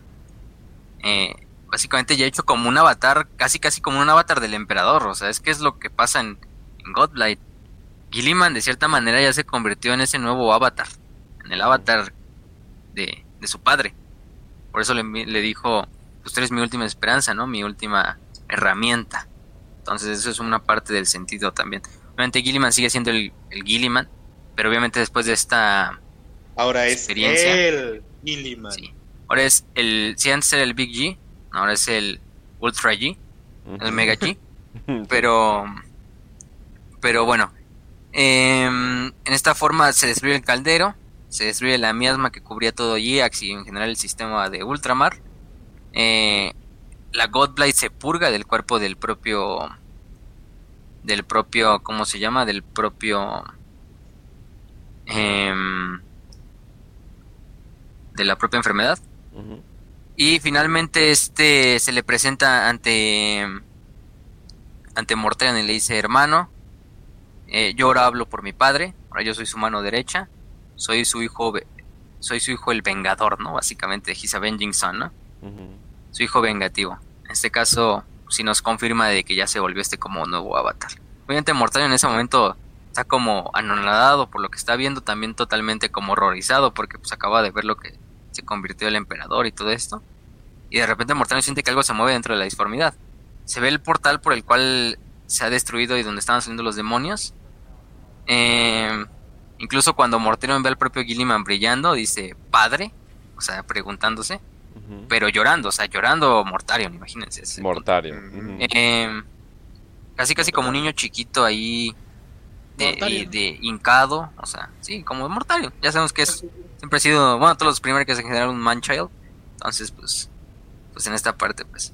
De todos modos, el jardín de... Mm, del, de Norgol se ve a través del portal.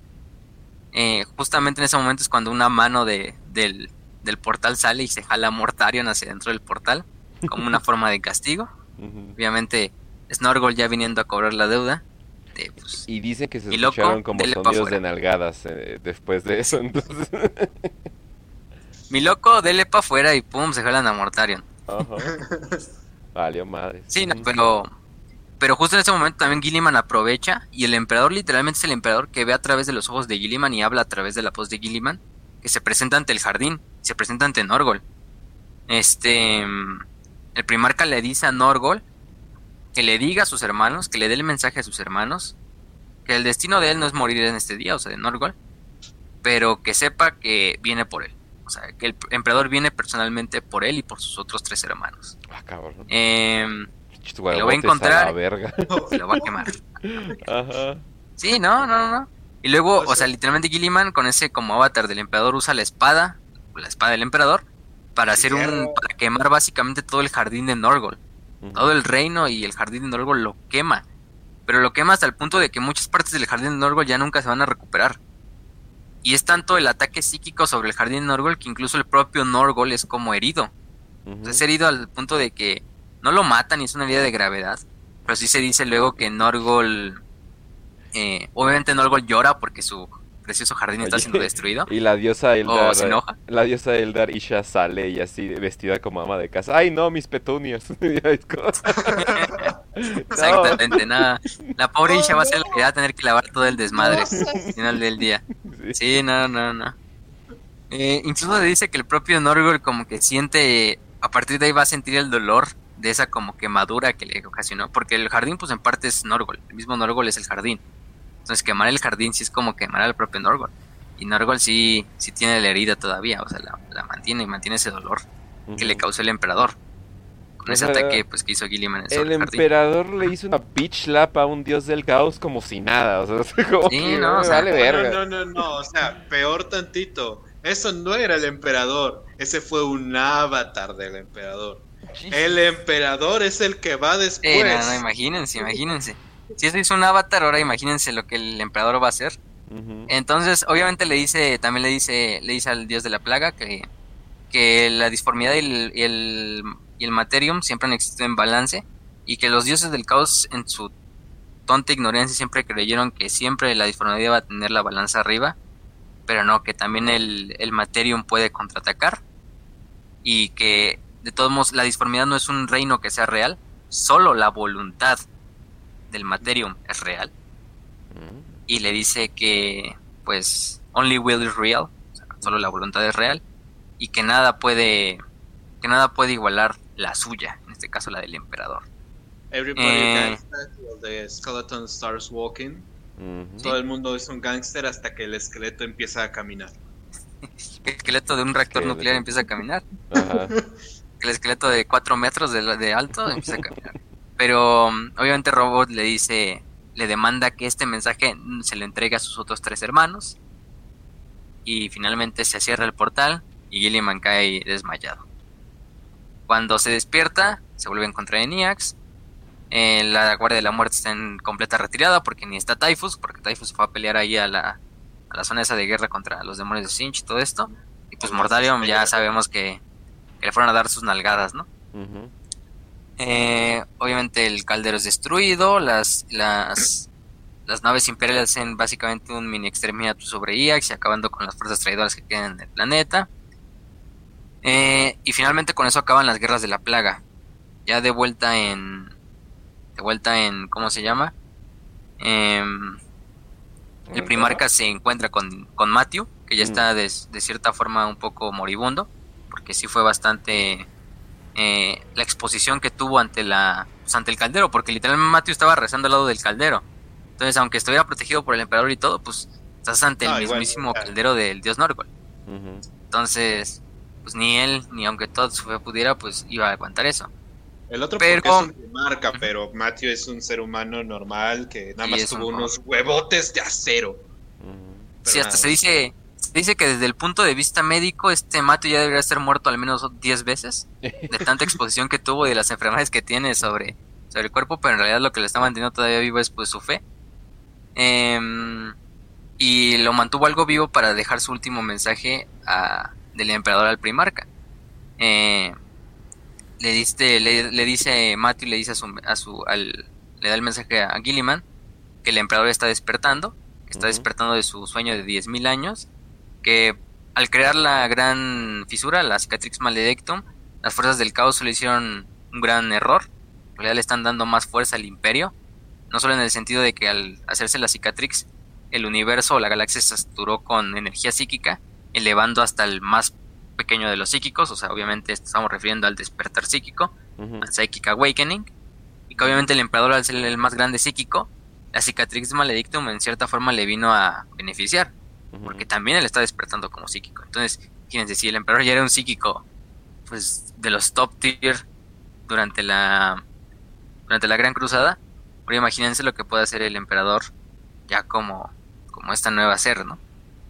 Eh, otra cosa también que le dice que necesita la ayuda de del primarca porque todavía no puede ascender del trono o salir del trono y que el emperador incluso ha manipulado algunos eventos para hacer que Gilliman volviera eh, y de esta manera pues Gilliman busca una forma para traerlo a él de vuelta entonces Gilliman pues dice que es la última y la única esperanza no solo del emperador sino de la humanidad y que lo debe de guiar para que el emperador regrese no Básicamente Obviamente, acaban de contar que el emperador está jugando ajedrez de 5D. Sí, no, ese güey. 5D. No, el emperador ya lo tenía todo planeado. Te digo, ese güey, el emperador cada vez se parece más a Sinch, de cierta manera. o sea, el güey dando mensajes contradictorios con miles de rostros, o sea, planeando cosas desde milenios anteriores. No sé, güey, cada vez me da más miedo. Sí, Pero obviamente Matthew ya con el mensaje dado, finalmente muere en paz, muere eh, feliz, muere con su fe intacta. Eh, sí, muere tranquilo. 40k y en pleno en plena guerra de la plaga, morir tranquilo es como que wow. Un gran beneficio. Y a, Gilliman, justo en ese momento en que Matthew pues ya finalmente fallece y cierra sus ojos, Gilliman se acerca al oído de Matthew y le, susurra al oído de que, que su padre no es ningún dios, que él necesita hombres para hacer su trabajo y que siempre usará a la, eh, siempre ha usado a la gente y, eh, y siempre la necesitará gente, no, no dioses, ¿no? En este punto, obviamente, aunque Gilliman pues sigue, sigue acaba de ver todo eso, pues sigue creyendo que el emperador no es un dios. Aunque el güey también es bastante necio, es como el propio Morty, ¿no? Sí. O sea, pues eso de ser necio lo llevan en la sangre todos los primarcas. Y lo este heredó pues del más necio, que es el emperador. Entonces, pues es de esperarse que pues el Gilliman diga, no, pues, eso ahorita lo explico con ciencia. o sea, sí, agarré la espada del emperador, dejé el jardín de Norgu, que es una entidad disforme completamente hecha mierda, le di un speech slap a un dios, pero yo no soy un dios. El emperador no es un dios, güey, son humanos. No me está alabando. Porque sonaste como argentino por un momento. es, es que. Gilliman es argentino, es, que, ¿cómo, ¿cómo, vas a representar a un dios? Solamente que Maradona, Maradona es el emperador. la gente que se cree un dios en la tierra son los argentinos, entonces eh, la mejor forma de representarlo. un saludo a nuestros escuchos argentinos. sí, un saludo, un saludo a todos los que nos escuchen desde, desde el sur, del cono sur. Pero bueno, para ya acabar con esto, para este mini episodio, para no hacerlo casi casi un episodio normal de Warhammer para prietos. De hecho. este, finalmente, eh, Gilliman se retira, se retira de Iax y da por acabada la guerra de las plagas. Dice, obviamente tenemos que continuar la cruzada de Indomitus y liberar los, los, el Imperio Nihilus, que eso era su próximo objetivo. Ir al Imperio Nihilus y liberarlo personalmente. Bueno, obviamente junto a todos sus generales, sus demás Space Marines, todo esto. Eh, Rotigus encuentra a Kugat en el jardín. Obviamente todos los demonios de Norgol sienten el daño que le hicieron a su papá Norgol. Que ya sabemos que el, jardín... El propio Kugat está encerrado en una... En una jaula dentro del jardín. Que son unas jaulas...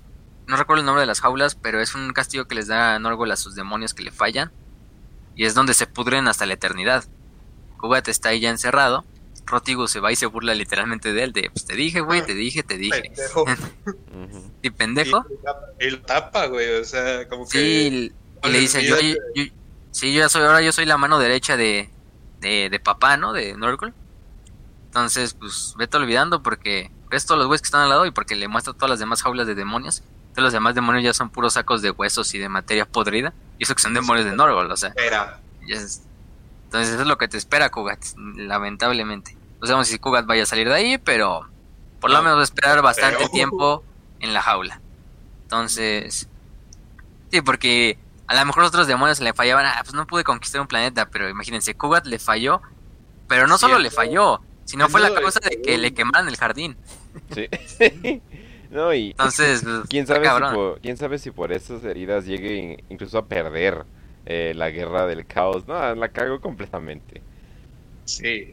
no, no, no. Para todos los fans de Norgol, pues es un mal momento para ser fan de Norgol. Ah, este. De hecho, la historia de Kugat siempre ha sido bien cagada, como que fue un pinche Norgling chiquitito que se cayó ahí al, caldero de Norgol, así porque estaba jugando y, y se empezó a comer todo lo que había en el caldero y se volvió como el host de la enfermedad perfecta y ya Norgol lo, ascendió así. Norgol lo ve como su mayor demonio. Super sí, sí, sí de, ay, qué bonito, le voy a alimentar más. Y se va haciendo cada vez más grande, más grande, más grande, más grande. Finalmente Gilliman, para ya acabar con esto, le dice a, Félix que, bueno, Abaddon fue temporalmente detenido en Vigilus a un terrible costo. Los, los Necrones también han sido detenidos en bastantes frentes. Eh, que el Imperium Sanctus está todavía en peligro, pero ya mucho más estable. Pero que lo que importante es cruzar la, la Cicatrix Maledictum y llegar al Imperium Nihilus y darle auxilio a todos los que están de ese lado, ¿no? Eh, que solo se ganó una sola guerra, pero faltan todavía muchas. También este, el primarca este, despierta a Cole Inferior. Para los que no sepan, Cole Inferior es como básicamente una IA que Cole dejó en la flota de. Eh, esto no debería de pasar, pero está pasando. Solamente una IA que es fácil pues ya sabemos una inteligencia artificial, una, una inteligencia abominable. En términos del imperio, pues ya sabemos que eso no está permitido, pero pues es el Lord Comandante, es Cole. Entonces, pues les vale madres a los dos. Digo, ¿cuántos años es tiene que en general es, que es como un pedazo del cerebro de Cole o algo así, casi casi, o sea, es como un clon de Cole chiquito, por eso se llama Cole Inferior. Pero, mm, pero bueno. Eh, sí, exacto. O sea, ya cuando tienes 10.000 años o más como Cole, ya como que empiezan a valer madre todo, ¿no? Eh, sí, ¿qué tal? Es como ese viejito que, que está como que grumpy. Sí, ya, ya le vale madre. grumpy que ya le vale madre. Sí, ya. No manches, yo no tiene ni una parte de su, de su cuerpo de carne, o sea, ya, ya, ya le vale pito todo. Sí, no, este Cole ya está en un punto de no retorno, ya de pinche locura. Pero bueno. Este, Cole, bueno, Cole informa, bueno, el Cole Inferior le informa que Cole está en este momento dirigiéndose a Sota, hacia lo que es el Faros, para intentar activarlo. Que de esta manera haya un segundo como astronómico para que el Imperium Nihilus también pueda. Eso vamos a hablar también en la herejía de Horus, de Sota y de, del Faros. Entonces, eso es algo importante, tenganlo en mente. Eh, no es, ahorita no es tan, tan relevante, pero sí. Y que necesita encontrar una forma también de, de de encontrar los secretos de las Blackstone Fortresses, ¿no? Que está dirigiéndose a encontrar una llave. Sí, sí, sí. Y esa llave le va a permitir conocer los secretos, ¿no? Finalmente le dice que si es posible restaurar al emperador. Eh, Inferior le dice que es como le da un aviso de que si es posible restaurar al emperador, eh, lo que saldrá del trono será algo muy diferente a lo que fue enterrado en el trono, ¿no? A lo que se sentó primeramente en el trono. Em, y que todos los dioses simplemente son una enfermedad en la existencia, ya sea se llamen dioses o no. Em, y el primarca debería de saber esto mejor que nadie. Si se preguntan el por qué el emperador va a salir distinto, digo, yo también tendría una distinta forma si, si mi dieta consistiera en 10.000 almas al día, así que no, tengo idea de qué tanto ha cambiado, pero... No, y dando la, dando la idea de que van a necesitar tecnología de los necrones y los Eldar y todo ese tipo de cosas, me da una idea como los Etan, así como que tal vez tienen que contener toda esa energía en un cuerpo metálico y ahí los van a tener y va a ser como un tipo de Setán dorado o algo por el estilo.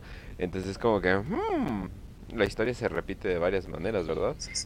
Interesante. Interesante. Pero sí, finalmente con ese mensaje de recuerda Gilliman, lo que va a salir de ese trono es algo muy diferente a lo que se sentó en él. Simplemente doy ese aviso y pues continuamos con la gran cruzada, bueno, con la cruzada de Indomitus en este caso. Y pues así acaba este libro, así acaba esta novela de Godblight.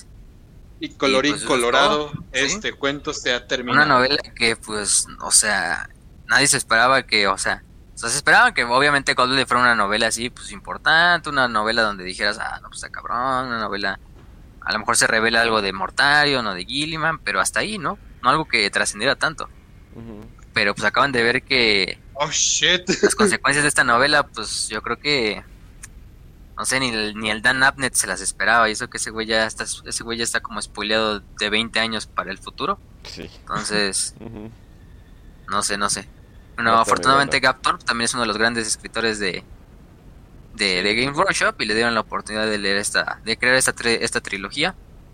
Y entonces, pues, ¿cómo se llama? Aquí tenemos esta novela. Que esperamos que les hayan gustado. Si no escucharon los spoilers, pues. Y no quieren escuchar los spoilers, lean la novela. Ahorita las vamos a subir a, al canal. Obviamente recuerden, nada más va a estar en inglés. en inglés. Porque esa pues, acaba de salir. Entonces no hay otra forma más que encontrarla de esa manera. Les recomendamos también que lean Dark Imperium, que es la primera novela. Plague War, que es la Guerra de la Plaga, que es la segunda. Y finalmente Godblight, para que también tengan un poco más de contexto y si no saben mucho del regreso de Gilliman, pues estas serían unas buenas novelas para eso. De hecho, todo También hay algunas historias pequeñas, pero... Sí, todo lo de Dark Imperium ha, estado como que es muy bastante vergas.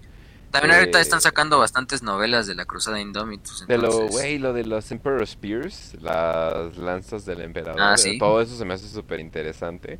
Acá Ultramarines, pero que no son Ultramarines y son celtas y es como que, oh, qué vergas está esto.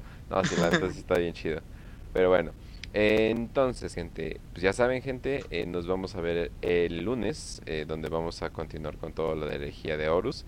Y vamos a hablar de la Legión Alfa, o no, o sí, o quién sabe. Tal vez, ¿Quién sabe? ¿Quién sabe? a, lo mejor, no lo sé. Entonces ahí el lunes nos vemos, gente. Y pues ya, fácil despido el programa. Bueno, antes que lo acabe, ¿quieres decir algo? Nada más, recomendación o algo. Solamente quiero decir que tengan fe, muchachos. La fe, la fe ya podemos ver que, quema, quema jardines. Sí, quema jardines, quema dioses este Lovecraftianos de, de otro plano dimensional. Entonces, el mayor poder es decir, tuve fe. Sí, tuve fe. Tuve fe, como diría el buen Vin Diesel, ¿no? Un grande, un grande entre los grandes. Primarca. Primarca Vin Diesel. Entonces, tengan fe, tengan voluntad, y recuerden que ustedes son los únicos amos de su destino. No caigan como lo que hizo Morty. Tampoco caigan al nivel de Gilliman. Y de ser simplemente un instrumento con un bonito nombre, con un bonito título. Eh, y pues sin nada más que decir, gente, en esta ocasión les deseamos salud y victoria. Recuerden que nos pueden encontrar en todos lados, en Evox, en Spotify, en Telegram, en Facebook, etcétera. Y en esta ocasión que el emperador Gilliman los acompañe.